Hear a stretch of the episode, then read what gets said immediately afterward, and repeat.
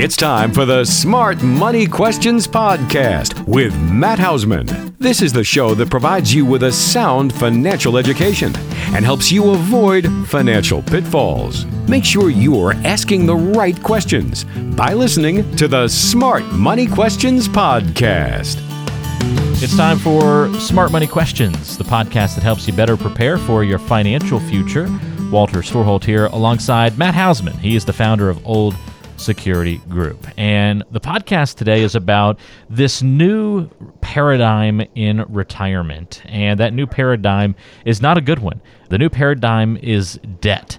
And Matt, whenever we talk about debt, or less, uh, whenever you hear debt talked about, usually we're thinking, you know, off the top of your head, I'm thinking like younger folks who have just bought their first home and maybe still have student loans and credit cards that they've gotten into, and you know, sort of the, the Dave Ramsey crowd, folks that are just really focused on getting out of the massive debt they've piled up earlier in life. But you're seeing a trend where this is happening more and more, where people are going into retirement with debt. What what is there to be concerned about here? Well, it's it's not really concerned about debt. The new paradigm that I want to talk about today is understanding some of the debt can be good, and obviously there's some debt that's bad.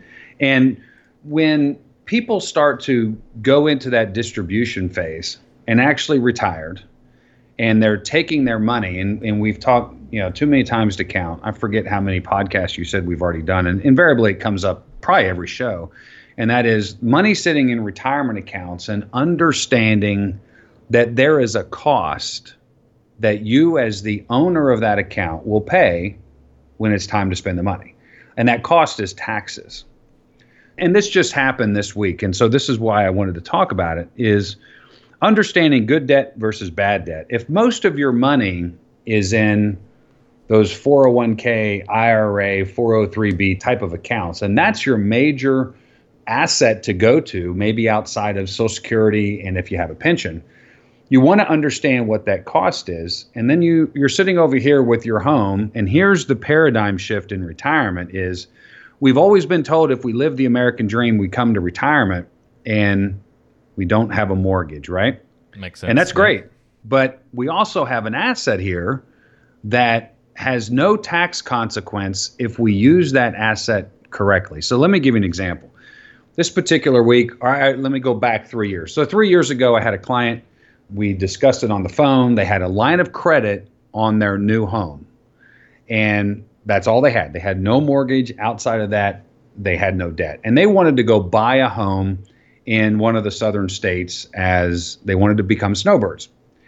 And in doing that, they decided to use that line of credit to go down and buy that particular property. So that property is free and clear. And now they have a balance on their home up here. And when they came in, they've been paying a little bit against it, but for the most part, it's just been interest. Keep in mind the interest payment was at 3%. Rates have gone up a little bit. They're still at 3.75%. And they came in and they wanted to discuss paying it off. And this is the paradigm shift that I want people to recognize is not all debt is bad because if they wanted to pay down the line of credit, in this particular case, it's $100,000. That $100,000 is only going to come from one place, and that's their IRAs. That means that they're going to have to pay a little over 30% tax cost to get $100,000 out of their accounts to pay down a home equity line of credit that only has a 3.75 cost of interest. So, do you see where I'm going there, Walter? Yeah, uh, huge, huge disparity. Huge disparity. So, when you look at the numbers, and here's the emotional thing because she was visibly upset about this. And I've had these conversations multiple times over the course of the last six, seven years. Is I don't like making that $300 or $400 interest payment every single month and not seeing the balance go down. And so I've got this money sitting over here. I've got this big chunk of money sitting over in my IRA. And quite frankly, let's even let's throw this into it. The market's done real well over the course of the last year. I've got a good amount of profit that is sitting in that account. Why can't I take it and whack that home equity line of credit back to zero? get that debt gone. And so what I did is I just simply put the numbers up on the whiteboard. I said, okay, let's look at this. Over the course of the next year, a $100,000 balance at 3.75%, this is going to cost you roughly $3,800 for the entire year to keep that existing debt structure there. Or we can take out roughly $138,000. We're going to pay roughly $38,000 in tax because remember, we have to gross that up to net 100,000, right? It's not a simple equation where it's only 30,000. You actually yeah. have to take out more tax. So it's going to cost about $38,000. So 38,000 that Uncle Sam's going to get right at this minute or you can pay $4,000 over the course of the next year. And then it it was, you know, when we look at it logically and we just put the numbers to it, that can hopefully overtake the emotion. I understand that there's emotion there, but it's recognizing the cost of where your money is and what's the most advantageous or efficient way to do it. So, what we ended up doing, just to let you know, to help also ease the emotional strain that this was creating for her, is we're going to structure a monthly distribution within a certain tax range. Keep in mind, it's still going to be more expensive than the 4%, but at least it's not a 30 to 32% cost on just paying it all off at one particular time. And so that's where debt, in some cases, can be good, especially when it's inexpensive debt. And now we're using our home as a true valuable asset in other words, they still get to enjoy their their place down south. They have a low cost structure on that line of credit. Quite frankly, they've got a lot more if they ever had an emergency that we could go to on the line of credit. And now we'll start to distribute that IRA money in a more efficient way instead of taking that absolute, you know, bonk on the head tax hit by just wanting to whack it down because emotionally it's very difficult.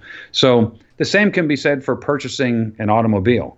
I was just quite frankly, I was speaking to my mom uh, a couple weeks ago, and we're looking to get a, a new car. And of course, uh, her comment to me was, and this is if you understand my mom, because I always heard this. If I ever used the word hate when I was younger, my mom would sit me down and my mom would say, "Now, Matt, that's a very strong word." and so she her comment to me when I said, "Mom, I, it's not a good situation for you to just go buy a new car right now. It's going to cost too much. I mean, good night. Right now, the interest rates are anywhere from 0% to like 1.9 and everything in between. So let's look at doing that or possibly even leasing one." And her comment was, "Matt, I'm only going to say this once." She proceeded to say it four times. "I hate buying a new car and having a payment." I did the math. And I said, and the other thing is, for instance, if it's a lease or if it's a brand new car, you don't have to worry about any kind of maintenance issues that you're dealing with now. And we can structure that out to come out at a very minimal tax cost versus taking it all out at one time just because you don't want to make a monthly payment. And by the way, the monthly payment's like 150 bucks a month.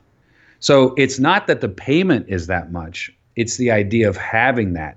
So we think of retirement, we think of debt in retirement, and we think it is absolutely taboo. But what's happened is now people are recognizing that debt in retirement can actually be an effective strategy if utilized correctly versus taking large sums out of their different retirement accounts. And even that being said, I mentioned that the market has done well, even if you have an after tax account, and you're going to get to take advantage of long term capital gains a long term capital gain is still going to cost you a 15% tax cost versus a 4% interest cost. So, those are just the things that I want people to recognize. The other thing is when we talk about bad debt, which is credit cards, personal lines of credit, some of them can actually be good. So, one of the things I talked to the client about that was looking to pay down the line of credit is we talked about, and this is probably a class I would have to do, so I'm just going to kind of go through it real quickly, but you can utilize cash flow very effectively against a home equity line of credit, especially if you have a credit card that you're using for all of your purchases during the month. And there are some very attractive ones out there. I just pulled the numbers. The way we're structured is I use a Chase credit card. I think it's a Visa or MasterCard and we put all of our household expenses on it and then we pay it off every month Year to date, I've already received over $500 cash back through the different incentives that they offer when I use that at different gas stations or department stores or what have you. And so I don't pay any interest costs, and they've given me 500 to use somebody else's money for a certain period of time. So there's all different ways that debt, if worked correctly, can be structured very efficiently in the overall planning that you're looking to do. In some cases, though, it just is getting over some emotional hurdles and recognizing that now there is a paradigm shift with where debt can fit in to someone's overall retirement plan. And I'd imagine, Matt, that this gets, you know, advice wise customized from person to person because some people are going to be able to handle emotionally those strategies, but other people are, are still going to really struggle with even even if it makes sense on paper that they're going to make more money, you know, doing X or Y, that Z is still the option that makes them feel more comfortable. And I guess that's where you then have to weigh, okay, th- there's an emotional barrier here to this debt, whatever the situation may be, with, with your mom in the car, or with you know paying off the house, or managing credit cards and leveraging them to your advantage, and being comfortable enough to do those kinds of things. Where sometimes you probably do have to, I'm guessing, back off and say, all right, well, we at least know what the smartest financial decision to make is, but let's consider the emotions here. Well, and you're exactly right. In some cases, the, the hurdle can't be, we can't get over that hurdle but at least the client has been able to see and recognize if they decide to take care of the emotional issue, they recognize what's going to happen on the mathematical side. And so there's no surprises later on. But I'll give you a story actually about that. Is that's what we're here for as a financial coach and advisor. I actually sat with one particular client. I sat with them probably eight or nine times going over the first story I talked about. And that is understanding how a line of credit can be leveraged in retirement.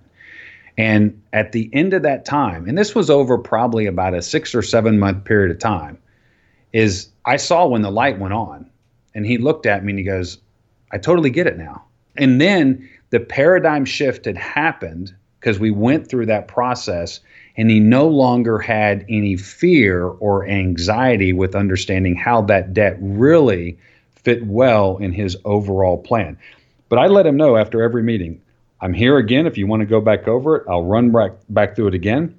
If you come to the end and you recognize, you know what, I don't want to go through this anymore. I just want to do it the way I'm going to do it. At least you understand what that cost is going to be. In his particular case, he recognized it, and still to this day, he's been utilizing that line of credit in a very efficient way. Because, like I mentioned at the beginning, is most people have the majority of their assets where they're going to go pull money from is in those retirement accounts, and they've never thought about the cost of what that is, what Uncle Sam is going to take out when they take those distributions. Sometimes all we can ask for is the knowledge, or at least give me all the options on the table.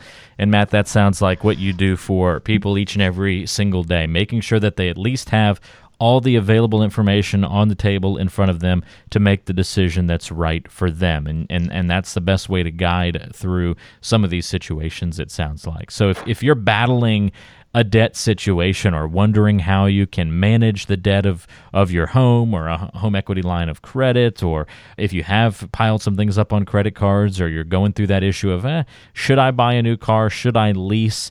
This is what financial planning is all about. It's much deeper than just what's the best investment to give me the best return on my money into retirement all of these other factors can be considered. A dollar saved, what's the saying? A dollar saved is just as good as a, a dollar earned, or something. Uh, there's been variations of that saying, I guess, over the years. But you save a dollar, it's the same as if you'd earned a dollar. And that's why it's important to look at the full picture, not just on the return on your investment. So if you'd like to have your financial situation looked at with that magnifying glass in that more detailed scope, all you have to do is reach out to Matt Hausman and set up that time to chat, whether it's in one of the offices in West Chester, Pennsylvania, or Newark, Delaware, or over the phone or via Skype or some other digital technology. Matt can set it up all across the country with you, as he does many of his clients. 610 719 3003 is his number. That's 610 719 3003. 03 or online at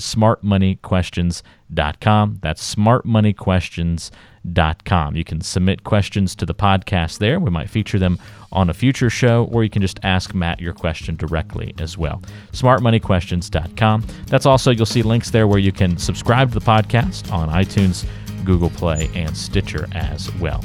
That's it for this week's edition of the Smart Money Questions podcast. For Matt, I'm Walter, and we'll look forward to talking to you on the next one.